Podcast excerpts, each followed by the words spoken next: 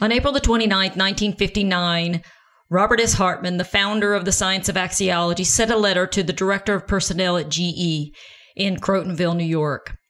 He had been working with General Electric executives and he was impressing upon them that the most important thing that they could do with their employees was related to the attention they gave them. He called it intrinsic valuation. And he said, with intrinsic valuation, you will mobilize stores of latent energy and productive cooperation. He talks in this letter and these are my words summarizing his words but the about the importance of appreciating the individuality and value of each person and to focus equally there as much as they focus on the actual structure or system of the business and the processes and procedures for the manufacturing plants Today, we're going to talk about how to do more intrinsic evaluation, how to balance that out in your business and in your life. And we're going to give you a framework for really seeing, valuing, and understanding others. Can't wait to share it with you. Hit it, Michael.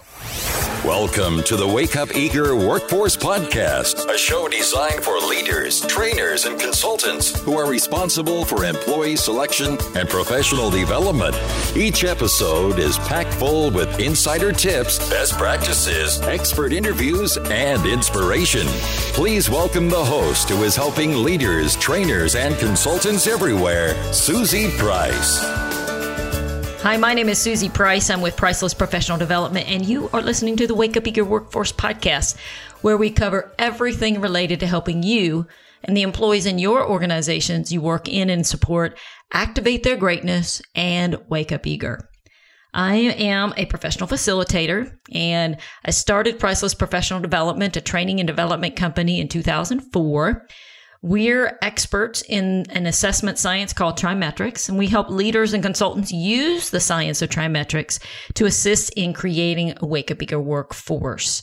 And so that means using the assessment science to make sure you're hiring a good fit throughout so that you have someone who is a good fit for the role. So using the science that way. And then throughout the life cycle of the employee, helping with onboarding so that you can better understand and value that individual employee, helping with leadership development to look at development areas and opportunities for growth and natural strings, helping when there's conflict resolution needed, when we have differences and we don't understand them. The assessment can give a framework for that. And a key tool is in team building. How can we better work together, understand our differences, leverage strengths, cover blind spots? One thing we do a lot of and we're doing even more of these days is training and certifying others, leaders and consultants inside and outside of organizations to become experts in this science. And uh, something I love to do and that I'm doing through this podcast today is thought leadership. So sharing insights and information through our books, our blog, and the podcast. One new thing around thought leadership that I started this year is the Wake Up Eager tips. And so I share them pretty much every week. If you can go f- see them at wakeupeager.com. And I do it in the frame of quick tips takes you five minutes to read it and it's things i'm thinking about things that are top of mind things that i'm learning for myself around waking up eager. They're personal they're professional and i do it the three tips are mind body spirit in the framework of hartman's work which was what he talks about as systemic extrinsic intrinsic mind body spirit. And this past week july 31st some of the tips were for the mind. The headline is three dimensions. Are you over or under focused in one one of them. For body, grooving with red light therapy from Joovv. This is a red light therapy light that I've been using that I think is cool, and I talk about that. And then for spirit, being intrinsic, um, the headline is not guru approved, but working for me. So I talk a little bit about what I'm doing around the being part of my life. So check that out, wakeupeager.com. Those are weekly Wake Up Eager tips. I post them sometimes on LinkedIn when I have time and on our Facebook page and on Twitter. Our directory for all our podcast episodes can be found at wakeupeagerworkforce.com. There you will find uh, show notes, transcripts.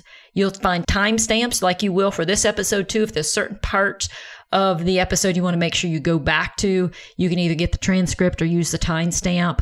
And again, the directory can be found at Wake Up Eager Workforce. It's all one word, Wake Up Eager Workforce. I say it too fast sometimes. People go, huh? What did you say? WakeUpEagerWorkforce.com. There we go. So, our title for today's podcast is How the Car Analogy and Science Can Help You Understand Others and Guide Performance. The show notes are at pricelessprofessional.com forward slash understanding others. If you want to go directly to that episode, pricelessprofessional.com forward slash understanding others. That's all one word, lowercase. This is another solo sode. Instead of an episode where I'm interviewing other people, I'm going to share insights and information with you as a training and development tool. Here are the four things that I'm excited to share with you. One is understanding others. How do you know if someone's weak in it and what a master looks like? Somebody's really mastered the skill. What are those behaviors that you'll see? How to determine expertise? How do I determine it in candidates and myself and employees? I'm going to give you seven interview questions to reveal a candidate or someone you're thinking about promoting in a people facing type position, I'm going to give you seven interview questions to reveal, help you discover their capacity in this area of understanding others and intrinsic valuation. And I'm also going to give you coaching tools. I'm going to give you a key model that you can use that ties to the assessment science. But even if you don't use the assessment science, it'll be helpful to you to help you think through how do I think of the whole person? And I'm going to give you five practical actions that can be taken. You can they can be coaching exercises that you can use as a coach or consultant with others or for yourself. Uh, I'm excited about this episode because it's diving into one of the key dimensions that make a, a critical make up a critical component of making great decisions. And so, as we talked about when Hartman was talking to GE, he was helping them see or wanting them to see don't do just the thinking systemic part of the business and don't do the extrinsic only doing part of the business. Do not forget about the intrinsic feeling part, and that is the valuation of others. You're good at the thinking and doing. In some ways, he's saying that, but don't forget about the power of being with people. And if there's an imbalance, in different areas of our life, oftentimes we can go back to Hartman's framework of intrinsic, extrinsic, and systemic. They all have value. And then in his work, what he discovered is if we can get clarity and strength and how we think and focus in each one of those areas equally, then we are moving toward bringing the best of our thinking, the best of our clarity to everything we do. And um, Hartman hung around with Abraham Maslow, who talked about self actualization. So these areas that Hartman talks about are areas that can be grown and developed. So this episode is going to be for you if you want to make better business decisions and making sure that you have the right balance between systemic, extrinsic, and intrinsic. Sometimes in business, there's an unnatural overfocus on systemic and extrinsic. You know, I want to give a systemic answer to an intrinsic issue. So this will help you tweak if you think maybe uh, we're a little bit overfocused on some of the other areas. If you're using the trimetric assessment and you want to better understand what it means when you or or someone who you work with or someone you're about to hire scored lower in the intrinsic area, the understanding and empathetic outlook area of the dimensional balance page graph.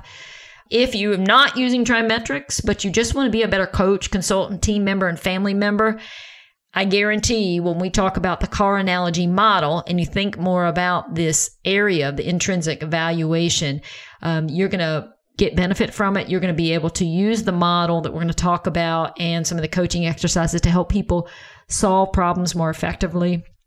And if you want to grow your ability to build rapport with others, your ability to uh, build customer focus skills and leadership skills, you'll benefit from this episode. Now, we are in a series um, around the TriMetrix assessment. I have tens of thousands of people who've completed TriMetrix assessments with me or they've been trained or certified through us. And so this series is about that. And it also is helpful, I hope, to others. So that's the goal here. The first part of this series was when I talked about the weaponizing of the DISC assessment, why it's wrong and what to do about it. Pricelessprofessional.com forward slash weapon. This episode is about people not fully understanding others. They're using one tool, the DISC assessment, to make a judgment on someone or others, and they're not seeing the whole person. So, hence the build today into this exercise or this episode uh, or solo sode. The second in the series is Talent Insights Team Building Success 10 plus 1 practical facilitation and debriefing tips. You can find those show notes at pricelessprofessional.com forward slash talent insights. This is how do we use the science and some of the things we're going to talk about today just to help teams get better as a team, valuing diversity and everybody using their strengths. Again, the show notes for today are at pricelessprofessional.com.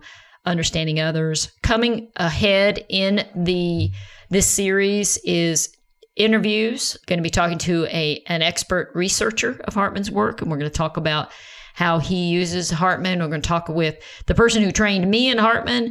We're going to talk with a president of an organization that I partner with around assessments and their use of the Hartman tool and how we use TriMetrix to grow I'm also going to do other episodes around each of the dimensions in the acumen part, understanding others, practical thinking, systemic systems judgment. So all the all of that will be coming as well. So keep checking in at wakeupeagerworkforce.com.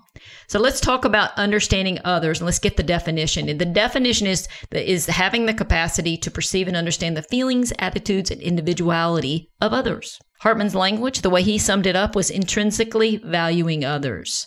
So intrinsically, I feel, I care, I be with others. I see who you are as a human. All right. If you're not good at this, you misread situations, you don't put yourself in other shoes, You've got poor listening skills, you miss clues and cues that people give you. And so we don't listen beyond the words. And so we don't always meet expectations because we've missed underlying information that is left unsaid because we haven't tuned into the individual. We can tend to have transactional relationships. And so people sometimes think, oh, okay, they, this person really does not connect with me. Um, we can be seen as someone who's not fair because we make poor decisions because we leave out the, we don't put as much emphasis on the intrinsic part as we do the systemic and extrinsic, the system and the actual doing. And we can often be confused by others' actions.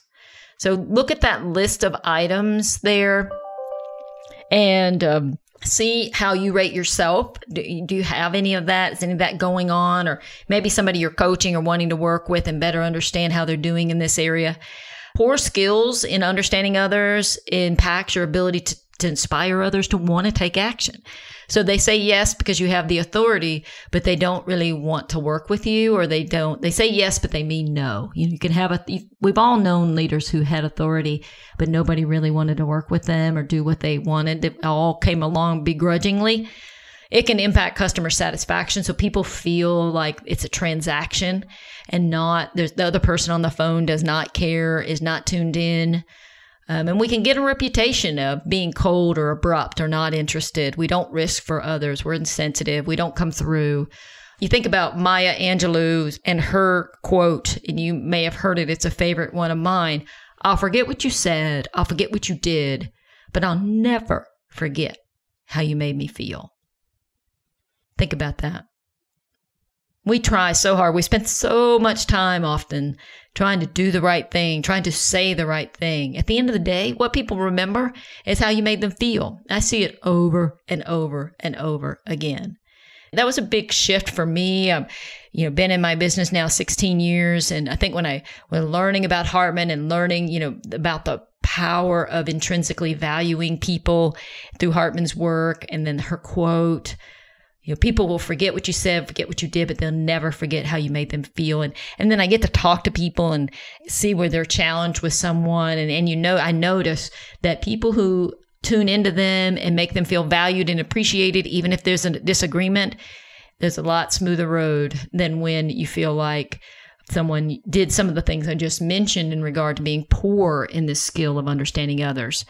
People deserve to be seen and respected and they want it and they expect it. And if they don't get it, it will show up in their level of commitment to you, which is why Hartman was saying in his letter if you do this, you're going to mobilize stores of latent energy and productive cooperation. If you do this thing you value. So if you've mastered this, see how you're doing, rate yourself in these definitions or descriptions. You're balanced in your decision making, so you have a good sense of timing and awareness.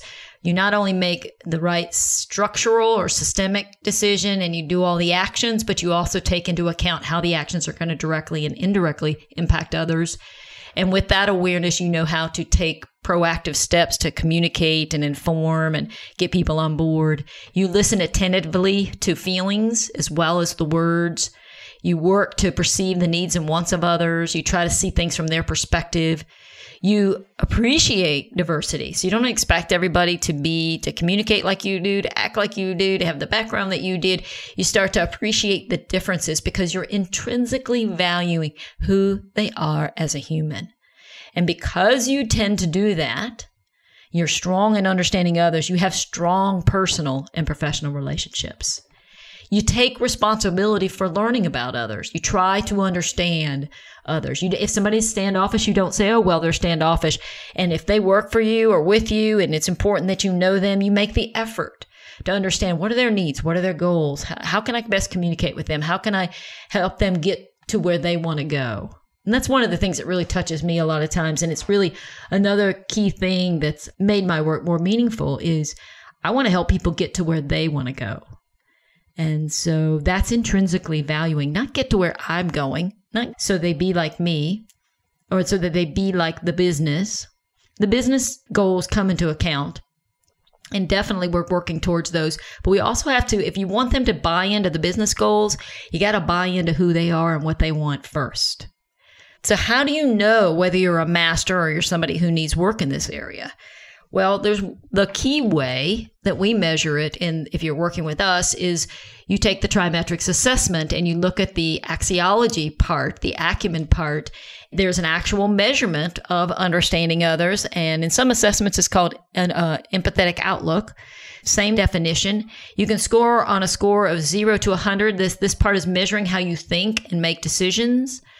And the mean score out of all the population, the hundreds of thousands of people who have taken this assessment, we norm your data against it. The mean is 80. So it's pretty high. We have, you know, people that score 68% of the population scores on a score from 0 to 100, 68 to 93. So if you're not, I'd consider, depending on your goals, your role, and your willingness to take action, if you took the assessment and you scored at the mean or below, and you want to gain more benefit from this skill, you might want to look at developing it. If people score in the lower scores, the lowest score we ever show on the assessment is 40. If you score between 40 and 60, it's definitely a development area. There's some lack of clarity. Another place to think about is interpersonal skills, teamwork, customer focus, leadership, empathy all of those areas and their scores give you some insight on your strength around intrinsic valuation or understanding others. You can also get feedback from people close to you around each of these areas. And you can also do a 360 feedback. You'll see some of the coaching actions that I'm going to share towards the end. But that those are some ways to the assessment, getting feedback from others, looking at these areas, uh, 360 feedback. All of that will help you better understand how strong you are and whether you're a master yet or if there's some more more work to be done in this area. We have for hiring, and you'll see it in the show notes at pricelessprofessional.com forward slash understanding others. We have interview questions that you can use to, if someone scores lower on understanding others, and I'm, I'm going to give you seven, but I'm going to read to you three. The objective, if you're interviewing others and you have a follow up conversation after they've taken the assessment, is to ask the question and leverage silence. So ask the question and just take a deep breath. Press for specifics, listen to the answers. Do the answers tell you that they value others, that they're a good listener, all the things we talked about about mastery. Okay. So here's a couple examples of interview questions. Describe ways that you are able to show others you care about them, yet do not compromise the needs and requirements of the overall organization.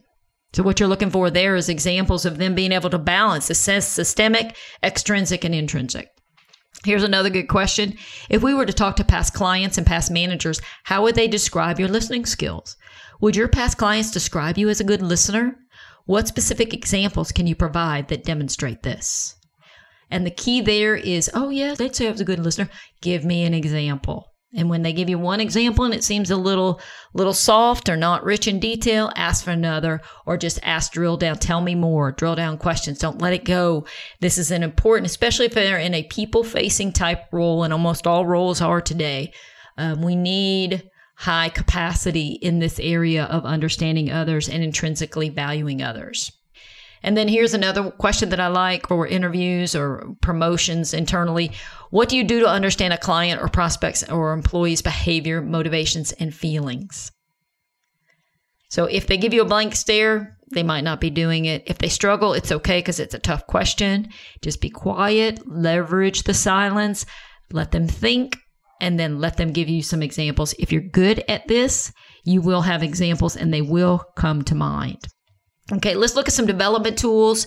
First and foremost, to better understand a person, to intrinsically value them and perceive and understand who they are as an individual, you can learn from the five areas in our car analogy model. It's a car analogy, so the, the giveaway here is it's going to give you five things that are related to cars that you can think through as a mind map around individuals. It'll help you listen more, learn more about others, and assume less. And it's going to help you think about how others work and who they are more, more holistically with less judgment and more appreciation because you have a better understanding of the big picture. In the car analogy, the Department of Labor says that you should look at at least three views of an individual before making hiring decisions. So I like the car analogy in that it's encouraging you to use five views to learn about a person. And here they are, and I'll just give you the car language roads traveled. So that's one. Roads traveled, current location, and future destination. So picture a map. Where have they been and where do they want to go? The second area is under the hood, horsepower. The third area is gas and tank. How much gas do they have in their tank and what is the gas they need in their tank? How they like to drive, and then the fifth area, garage, where they're parked. You'll see all of this in the show notes. I've got a visual, pricelessprofessional.com forward slash understanding others. So all models are imperfect, but some can be very helpful. And this model has helped me, and I think it will help you. And I'm going to show you how I would apply it to a person. We would apply it to George. He is a tech company executive, he's the founder of this technical company. This is years ago. The board asked me to get involved to help Greg continue to work with the company. Um, that Greg had sold the company and they needed the board needed Greg's engagement for two more years, but they were concerned because he was being a bit combative and at the same time lethargic, rotating back and forth. So in our coaching conversations, first off, uh, before going into the conversation, I talked to the board and had them tell me what their goals and objectives were. So I needed clarity there before I have a conversation with George. First, we better understood roads traveled, current location, and future destinations. So we think about the map in the car analogy. He had founded the company. He had stellar sales experience. That's his expertise. That's all of his experience. He's proud of that. Future destination. He has kids in high school. Three are going to college soon. Three kids in college. He was happy with the sale of the company, um, but future destination, he wants to continue to contribute and grow um, his goals where he wants to go. He wants he wants to help the company make the transfer. He did say that, and it's financially feasible for him to do that because if they're successful, he makes more money. So we talked about that, and then he really wanted to figure out what he does next because he didn't want to just sit around. So that helped me understand where where he's coming from and what he wants. Under the hood, on the acumen part, he had very strong thinking uh, skills around people, doing and vision, visioning others, systemic, extrinsic, and intrinsic. He had low clarity around his roles, which makes sense. He had role confusion, so he had a low score there and felt negative about you know, his roles in his life and who he was and what his future was going to be. So that told me something. It wasn't surprising, but you could see it in the assessment. And when he saw it, it was a light bulb. It's like, oh, yeah, I really am feeling negative about all of this. I thought I was putting on a bright and sunny uh, disposition, but maybe I'm not. Um, and so that helped him and helped me understand where he was and what he needed. Gas and tank, his motivators totally match what you see in top salespeople. Uh, his greatest interest is to take action. He loves return on investment and getting results, what you see in sales leaders. He scored passionate there. He loves leading and advancing. He really disliked, according to the assessment rules and process. He had never seen a rule he didn't want to break, and he didn't want to spend time every day focused on what's the rule, what's the process, what's the policy. Sounds like a founder of a company, right? They want to advance, right? Not deal with all the minutia around the details. How does he like to drive? He his DISC style was is direct, assertive. He's a risk taker. He's fast paced. He's independent by nature. And we talked a little bit about the culture and where he was parked. He talked about the new CEO that he's supposed to report to, which he wasn't doing a good job reporting to at the time. He didn't like how the new CEO was over focused on structure and policy and the big company mindset. And he didn't, he expressed that he didn't really know where he fits and what to do every day. So knowing where George's goals were and what the company's goals were helped us align and create a path forward for him to help everybody get what they were wanting. And using the model of the car analogy helped me be more thorough in our discussions and fully start to understand him. He also, through our discussions and through the assessments, felt like he was getting the attention and intrinsic valuing that he needed, which just the attention and the clarity of thinking through some of his results and the conversations and pulling it all together for him uh, made him a much more receptive coachee and much more receptive to help the company. So the first thing I said to the company was that they needed to clarify expectations. So I, I mentioned that George scored low on role awareness, which is, means he's confused about his role, which was part of the Hartman work that explained to us that he didn't see clearly what his roles were. So their job was to go back and I helped them do it. What are his priorities? Uh, how are they going to be measured? So he had a dashboard. Something I talk about all the time is having a job dashboard. So he could tell when he's on track and they could have conversations based on the dashboard on how he was doing or what he was not doing. So it helped keep him focused and helped him with momentum going forward. He liked seeing how strong he was in the acumen and the Hartman pieces, uh, systemically, extrinsically, intrinsically. That helped him kind of gain his footing again, where he could see, hey, I scored strong in a lot of these capacities. I do have a lot to offer going forward. He was doubting himself a little bit, not at a, a deep angst, I don't know who I am way, but certainly going through change kind of way where you're no longer the the CEO and founder of your company, him understanding why their focus on process was making him crazy, where those were his words, related to the gas and tank part, where he said, I am not interested in that. That is not what I want to do or be about. It just helped him understand that that's where the company needed to go, but that isn't his interest. So it helped him kind of settle into the changes that were being made and understanding that, you know, they weren't wrong. He's not wrong. It's just different parts of the business and things that need to happen and different strengths. We had some triad conversations between him and the new CEO so they could understand each other. We used uh, something we have called a side by side report where they could see each other's communication style and motivators so they could understand here's how we're going to work together over the next couple years. Here's where we're similar. Here's where we're different. And it took numerous conversations and action planning to kind of help them resolve some of their natural tension. The tension was still there, but it was better because they started to understand each other better and value each other. So they got a better understanding of each other. Amazing how you can remove roadblocks just by this this understanding.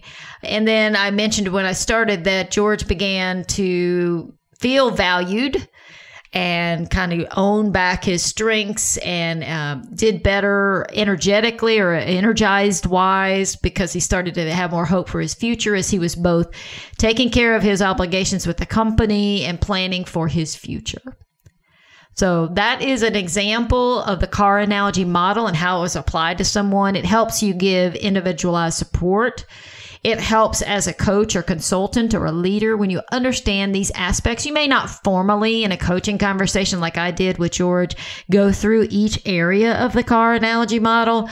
But if you're thinking about the car analogy model when you look at someone and not just zeroing in on one aspect, you can better understand who they are. You can better value them and respect them and feel good about them and express that good to them, which creates more buy in. And I just believe that this car analogy model helps you be a better coach, colleague, and manager of the person and, you know, sometimes we'll take a view. It happens all the time with consultants and leaders, and we make erroneous conclusions. So, when we weaponize the DISC assessment. And for George, for example, he's a high dominance and a high influence, which is talkative, assertive, direct. You might would say if you just saw his DISC assessment, you'd say you need to talk less and be less assertive. That's really not looking at him as a whole person. That's just one view. You don't see the whole view of what's under the hood, his horsepower and how clearly he sees people and, you know, what he's truly struggling with. So you never get to where he needs the most help and what's going to get his buy in. And so, you know, basically, that's the car analogy helping us think more holistically, help us understand ourselves and others. So I want to share the car analogy with you in another scenario, and this is a recent hire situation. So we are hiring. Um, it was a CEO. It's a media company, and they manage political campaigns. And they're hiring a. The CEO needed a new right hand person, a business manager, handle human resource policies, and just handle a lot, a lot of the business when he's not there. And he was upset in regard to the fact it was a good problem to have. He had two great candidates. He didn't know how to choose. So we took them, took him through the car analogy model. And our goal when we're going through the model, and when you're working with anyone who is hiring or hiring managers, is you want to help them reduce the risk by making sure that you have a great fit to the role. Um, and help so that we want to have them gain a better understanding of each person to see where they match in the role and what the role needs. So when we think of candidate A and candidate B, as I went through this with the hiring manager, we had the had both candidates take the TriMetrix assessment. And now he and I are having a conversation, and I just used the car analogy as my mind map. And I said, okay, roads travel. Tell me a little bit about where they've been, where they are now, where they want to go. As he talked about those, both candidates were similar. Backgrounds were similar. Best he can tell about what their future goals were seemed to match what the role needed. Under the hood, that's the horsepower, that's measured by the acumen. They both match the top seven personal skills that we figured out were required for mastery in the role. So they both were a match there. Where follow up was going to be for both of them, candidate A had role low role awareness, so some role confusion. So I gave him some questions to figure out, okay, what what has happening in the past that made this person not clear about their role, and so that she's not replicating that in this new role. And then candidate B had a little bit lower score in leading others. It wasn't one of the top personal skills for the job, but it was a skill that was probably going to be important in the job. So we gave him some interview questions to follow up with candidate B to ask around that area. So, what puts gas in their tank? Candidate A really, gas in tank is what drives you or your motivators. Candidate A loves to follow and enforce the process and wants to advance her position. She scored passionate in advancing and leading, being the master of the universe, her universe. So, that's candidate A. Candidate B also like candidate A, like to follow and enforce processes and rules, which is a good match for the role. But candidate B was more interested in um, return on investment and serving others, and definitely was not interested in advancing her position or being visible, you know, being out front. Doesn't mean she couldn't be out front, but that was not her top interest or what puts gas in her tank how they like to drive. They both had a little bit different styles and how they communicate. Candidate A was very direct and assertive. Candidate B was friendly and amiable in their style. That's what you would see, you know, if they were driving down the road. That's how they would communicate and interact. And so where were they going to be parked? That's the conversation I had with the CEO. You know, what do you need and want? Who do you want to work with every day? What's going to work in the culture? Is it a directed, assertive personality that's leading, kind of being a CEO two, which is candidate A, because her style and how she her gas and tank closely matched his or is it a more low key behind the scenes type of personality which was candidate B so going through the car analogy model helped him think through these candidates and helped us discuss them together. And I had him go back and let's say, let's look at the top three priorities for success in the position. So, what has to happen? Don't think about these people right now, but what kind of things have to happen? If you only could pick three to five, that down the road you're going to say this is this person's been successful. And then let's go back and look at these candidates. Which ones best match their ability to meet those priorities? So we we provided him the follow up interview questions. We had these discussions, and he ended up going with candidate B. And the reason is she better matched the role. He really liked candidate A, and he came to the realization that he really liked her because she was a lot like him. That is one of the interviewing and hiring mistakes uh, many of us make is, boy, I like her. She's just like me. But that's not really what he needed in this role. So far, it's working out really well. There's always a risk when you bring someone in, especially a high profile right hand help run the business um, person.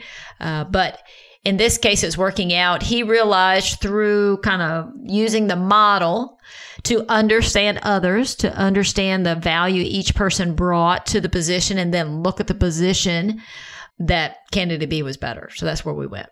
I want to give you another example, coaching wise, of two people who were going through coaching in their leadership development. And I'll give it their backgrounds in the lens of the car analogy model. After I go through these, I'm going to give you some coaching exercises and then we'll be wrapping it up. But I just kind of want to keep showing you how the model can help you understand people and their individuality and where their strengths are, where their development opportunities are, uh, where you might want to focus to help them the most, and how you can use the car analogy model just to to value and see the full person. So these are two supervisors. They were in the aviation business. I was working with an, a company and when we talk about Bob, let's see, roads traveled. He was not from aviation background. Um, he did not have any pressing personal commitments, like so no family, no kids growing up, uh, lived by himself. So future destination, he was um, roads traveled, you know, somewhat committed to the aviation business, but you know didn't have a long history with it. He liked his job okay, and just didn't feel driven to achieve something specific in the role. He didn't really have a lot of future goals, and he didn't have anything personally driving his goals. Under the hood, horsepower, we took the Hartman part of the assessment, the acumen, the axiology. He had one of the highest scores ever under the hood that I've ever seen all across the board. So his clarity of thinking, he was a very clear thinker. He had lots of capacity gas in tank. So I looked at that and I was like, oh, this is interesting that Bob scores so high. There's so much um, that he uh, is capable of doing. Gas in tank measures motivators. And for him, his motivators were very extreme. So they scored well above the rest of the population. So that made him sometimes not fit in, which I saw evidence of as I saw him interacting with uh, teammates and his boss. He was had a strong drive for knowledge. He was a bit of a philosophical type person. He was extreme there. And that was his strongest driver. He wanted to think and learn and analyze. He could be very curious, ask lots of questions. Uh, he was least interested in enforcing the processes and rules and the procedures that he could do it, but he didn't put gas in his tank to spend five days a week as a supervisor making sure everybody followed all the rules. How did he like to drive? What was his communication style? He's very much analytical in his style. And he was very much, is it right? Is it accurate? Uh, reserved, not necessarily warm and fuzzy. Think of Spock, you know, kind of there, a, a, a wall in between you and him. And he's not talking until he's ready. He's very diplomatic often when he'd speak, but he could also be um, kind of direct and curt because he was usually correcting people because he could see their mistakes. Not only could he see their mistakes because he's a high C in his style, under the hood, he's a very clear horsepower. He's got strong horsepower. So he's like a Ferrari in the garage in regard to ability, but his interests were a bit of a challenge in regard to they didn't really match. It's not a philosophical role when you're a supervisor in the aviation company. So what we did to try to help him is we talked a little bit about helping him understand what puts gas in his tank and making sure that he's getting learning opportunities, that he um, signs up for anything that happens within the role that involves research, and then actually making sure he gets that need met outside of work, that thinking, research, get certifications, you know, doing technically oriented things in, in his private time. And we also talked to him about how he drives his style and how he could manage his style to be more effective with his team and help him understand what he doesn't love, which is the process and procedure, and help him understand that that's not his preferred interest, but it is something he needs to do on the job. And so he would understand that, have less resistance around it. He's not going to change what he's interested in, but he did want to at least stay in the role and he had the ability to adapt. And so he did. He never became a top performer, but he did improve his performance by using some of that targeted kind of understanding and coaching. He was a very interesting individual. Now we go to Frank, same company, aviation business, roads traveled in the car analogy, current location of future destinations. Roads traveled with Frank, grew up in the aviation business. His family all of his family. They were in the military, they were in aviation, they were pilots. He loved being in aviation, he loved being a pilot, he loved the business. Uh, he has kids that are in school and he's, he's wanting to provide for them and he wants to future destinations. He wants to shine like all the people in his uh, family and that he's around. Under the hood, his horsepower, acumen, he scored low clarity, mid to low clarity in a lot of the areas and all of the personal skills. So if Bob was a Ferrari in how he thinks and what's under the hood horsepower wise, Frank was kind of like a 2010 Honda that runs pretty well. He had average scores, so his clarity of thinking, his capacity to get things done, he had to use a lot of energy. It didn't always come naturally to him. The thing that puts gas in his tank in the car analogy model, uh, motivators. He's driven, he loves process and procedure and order and protocol. So his drive matches the environment and matches what he has to do on the job every day. So he's excited about what he's doing. He also loves to lead and advance and wants to be out front. That was another thing that came out. And so the job really does match what puts gas in his tank. So he takes action. He's eager to be there uh, how he likes to drive his communication style. He has a high I style. If you know the DISC assessment, he's positive. He expresses optimism. He loves the company and tells everybody he enjoys his boss. He loves everything about the business. He has lots of pride about being there. And so while he has to apply more effort to get the job done because the horsepower and sometimes his performance can be inconsistent, he's a competent manager and he's well liked. His people like him because they care is growing his competency was the job for Frank. And what we did is looked at the top seven personal skills. So the under the hood part, there were seven personal skills that were needed for mastery in the role. And we picked up, prioritized them and helped him master those areas, get better at how he thinks and makes decisions around the personal skills that matter in the job. And he did get better. And he actually, uh, I don't know where he is today, but at the time I was uh, working with them and familiar with their situation, he had grown. And while he was highly liked before, he was beginning to be more respected because his competency has grown. So, two supervisors laying the car analogy over who they are and where they come from helps us understand them, helps us work with them, and helps us customize coaching and support. And so you can tweak and grow in these areas, especially on the horsepower area the gas and tank and how someone likes to drive their interests and their communication style we don't necessarily change those but we can build we don't want to change those we don't want people to be different but we can build awareness around them so that people know how to manage their strengths manage their blind spots It takes work and focus to, to manage our strengths and our blind spots. It takes work and focus to build our horsepower. But the first step is we got to have awareness and we got to know where to pinpoint and make sure that we're doing targeted development. And the car analogy model and the science in the assessments can help us do that. And it gave both of these gentlemen an opportunity to perform in their role and be more effective. So, why does all this matter? Well, what we want to do is we want to make good decisions about people. And that is the, uh, Peter Drucker talks about this. He says, you know, the ability to make good decisions regarding people represents one of the last reliable sources of competitive advantage since very few organizations are very good at it. So Hartman knew that back in 1959 about if you value people so that you make good decisions about your people. By getting their buy-in and understanding who they are you're going to make better decisions. And so it's still true today. This understanding others this intrinsically valuing others matters.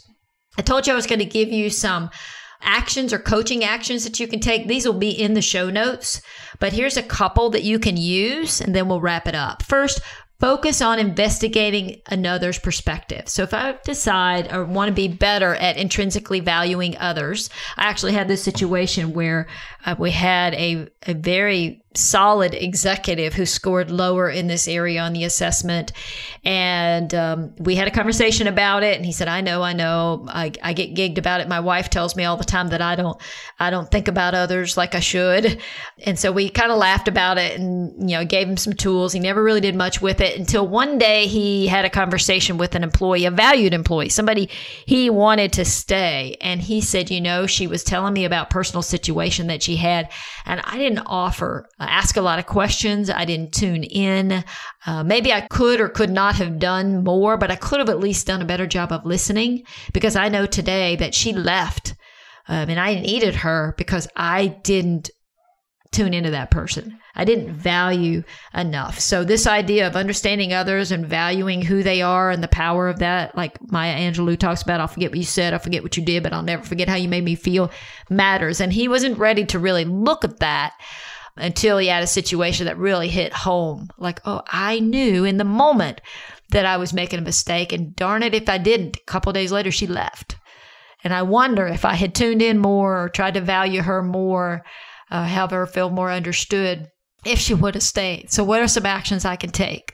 And so these are for this is for this gentleman and for you or anyone that you're working with. Focus on the first one is make a focus on understanding others' perspective. So, simple things ask open ended questions in every conversation you have. If someone disagrees with you, instead of debating it, ask questions. How did you get to that? Get curious. Get like a journalist and say, okay, how did you get to this decision? So practice listening there. Um, if someone complains about work instead of, uh, and that that's what this gentleman was talking, this executive was talking about. She was having a complaint or a problem. Ask about what challenges they're having. Write them down. Try to brainstorm with them. Try to understand solutions or ideas that they have, and help them come with ideas and solutions. Next, uh, make a commitment to improve. Track how often do you do these things? So every week, make a list of these items and then see how well you're doing them.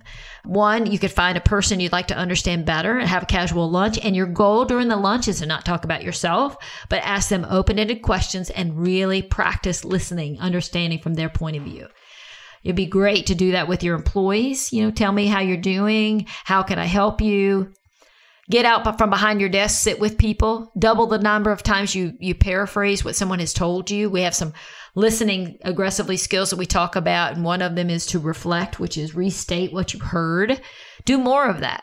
To ask someone who is in meetings with you to count how many times you interrupt. Take time to have informal chats with people. Practice listening. Don't start talking about yourself. Practice asking them questions and saying, How are you? What's going on? What you been working on lately? How's your family? Show genuine interest and be present. Listen. Count how many times you allow somebody to disagree with you without trying to defend your point of view. Keep track of open ended questions you ask during the day. Practice the simple things, please and thank you, every time you, ask somebody to do something. Uh, give a public thank you to someone who's helped you. So lots of lots of simple things there, but it's the way simple things add value is if you say, I'm going to work on this and I'm going to track it. and make a little sheet, you know, where you track it and then have somebody help you with it or you show it to somebody, your coach. If you want to improve existing relationships, so maybe you think uh, in that situation with the executive, hmm, I don't know that I've really been valuing my team, or you're the GE executives that Hartman was talking to. Okay, we need to do a better job of valuing people. Create a list of the people you work with and then create a little table and then evaluate your relationship on a scale of 1 to 5 what's you know what's the best what's the worst? Set some goals with these people. What do I, where do you want it to go? List positive aspects of these people. Remind yourself of what is good. Some actions you can take. Listen. And when you're giving feedback, three to one, think about do I give three positives for every one course correction, or am I giving 10 course corrections and no positives? Look at that ratio.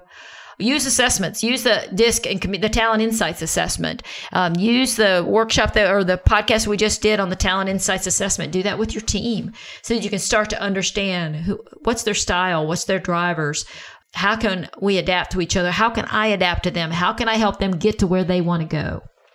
Another tool that we use quite a bit is to, to use feed forward as a way to get feedback. Feed forward is a future focused way. I have a sheet that describes all the steps, but basically what you do is you get insight from others. It could be direct reports, peers, colleagues, people you report to, and you ask them for feedback. And I'll give you the details on, if you go to the show notes, pricelessprofessional.com forward slash understanding others, I'll give you details on how you do this. But basically, you pick a behavior you most want to change, and perhaps it's this one.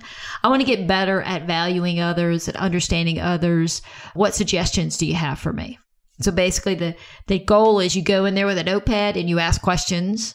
You don't debate any of their suggestions. You take notes and you think through how can I get better at this? It's a powerful, humbling tool, humbling in the best kind of way. You'll build relationships and you can close some of the challenges uh, that, of the past by humbly asking for feedback and then putting everybody on notice. Hey, I'm working on this.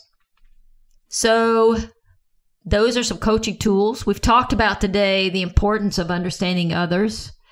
And uh, if you're low in it or if you've mastered it, what it looks like, how to determine how strong you are in this skill. I've given you some examples, hiring examples, coaching examples. I've gone through the car analogy model and how to use that. That to me, that's the main coaching tool for understanding others so that we think more holistically. Uh, we've got interview questions for you, seven of them, and actions that you can take in addition to using the car analogy um, that you can share their coaching little activities. Everything is on our show notes at pricelessprofessional.com forward slash understanding others. So, Hartman, when he was talking to GE and talking about make sure you give them attention, intrinsically valuing them. He was referencing, or he referenced in his notes to the director of personnel an experiment called the Hawthorne experiment. It was conducted in the 1920s and they took factory workers and they'd taken them out of the factory and they did experiments. So they tried, okay, I'm going to give you better working conditions and they checked productivity. Then they would make the working conditions worse and they checked productivity. And guess what? Productivity increased both times. Better conditions, worse conditions. For these factory workers in this study, the productivity increased. So then they went back to the drawing board and then they said, okay, we're going to do more rest periods. We're going to do a mid morning lunch and we're going to shorten the work week. Productivity increased. Then they did none of that. They took the rest periods away, didn't shorten the work week. Productivity increased. So no matter what they did, productivity increased. So, why is that? And I think it relates to what Hartman was saying in 1959 when he says the most important thing is the attention you give your employees. Intrinsic valuation will mobilize stores of latent energy and productive cooperation. So, in that odd study in the 1920s, of course, that was a long time ago, but the factory workers, what they concluded was the factory workers increased productivity because they were getting the attention. There was attention on them. Even if they didn't love everything that was happening, they were feeling valued. And so it released energy and cooperation. And that's been what we've all that we've talked about today. And that's what intrinsically valuing is. So today, go forth and use the tools that we've shared here. Use the car analogy to see the whole person. And remember, they'll forget what you said and they'll forget what you did, but they will never forget how you make them feel. And that is to intrinsically value a person. And when you're busy and you're pressed and you got a million and hundred million things to do, don't leave that part out of the puzzle. And don't believe that it's a waste of time. It's real, it's valuable, and it creates a lot of meaning. And so you'll get more done and not, you don't do it just to get more done. You'll get more done. It will also create more meaning in your life and in their life with everybody you interact with. So, our next episode is going to be with Hartman researcher Cliff Hurst. I'm excited to share that with you. We're going to talk about, he teaches entrepreneurship and social entrepreneurship at both the MBA and undergraduate levels at Westminster College. And he's implementing a minor in entrepreneurship at the college, and he works with the Social Impact Incubator. He's a Hartman expert. He's the vice president of research at the Hartman Institute. He's the editor of the annual Journal of Formal Axiology.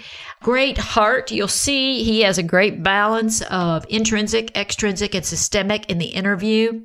I've gotten to know him through, I've joined the board at the Hartman Institute this year, and I wanted to um, introduce you to him and some of the things that he talks about, help us understand the work that the TriMetrix assessment is based upon, especially Hartman's work.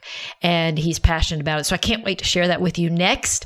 Also, want to mention that we have a conference in uh, Salt Lake City. It is sponsored by Dr. Cliff Hurst and Westminster College. It's in Salt Lake City, Utah. I will be there doing a small little breakout session and there's uh, information on our website if you go to the hartmaninstitute.org You'll see conference information. It's October the 23rd and 24th.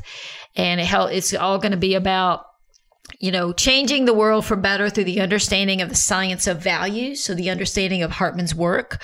So, we'd love to have you there or have you find out more about that. You can find the link in our show notes for today's episode, Understanding Others, pricelessprofessional.com forward slash understanding others. Also, when you go to our show notes, there have been other podcasts that we've talked about listening. We've talked about TriMetrix. We've talked about um, so much of what we've talked about is also referenced in other podcasts. So, we'll put links to those in the show notes as well. If you have ideas or thoughts or want to connect with me in any way, I'd love to hear from you. Pricelessprofessional.com forward slash Suzie, S U Z I E. Thank you for being a listener and a colleague, and uh, we'll see you at the next episode. Take care. This episode of the Wake Up Eager Workforce Podcast was brought to you by Priceless Professional Development. Thank you for tuning in. If you enjoyed today's show, head over to pricelessprofessional.com to gain access to more professional development resources.